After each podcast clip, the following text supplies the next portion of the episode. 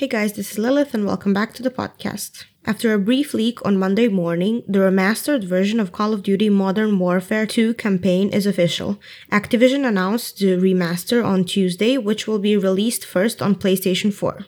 The remaster campaign features high definition visuals up to 4K resolution and HDR support on console. The original Modern Warfare 2 had 18 missions, including the infamous and skippable No Russian mission, which tasked players with moving through an airport as civilians are killed by terrorists. You could participate in the killing or not. The game does not include Modern Warfare 2's multiplayer or special ops modes. The campaign remaster also comes with the Underwater Demo Team Classic Ghost bundle. This bundle of content for Call of Duty Modern Warfare and Call of Duty Warzone includes the new UDT Operator skin for Ghost, two new weapon blueprints, a new weapon charm, a new finishing move, a new voice quip, and new player card and emblem. This version of the game is available for purchase now on PlayStation 4 and can be pre-purchased on Xbox One and PC. Some would say this is the best single player campaign of the Call of Duty franchise. What do you think? Do you agree?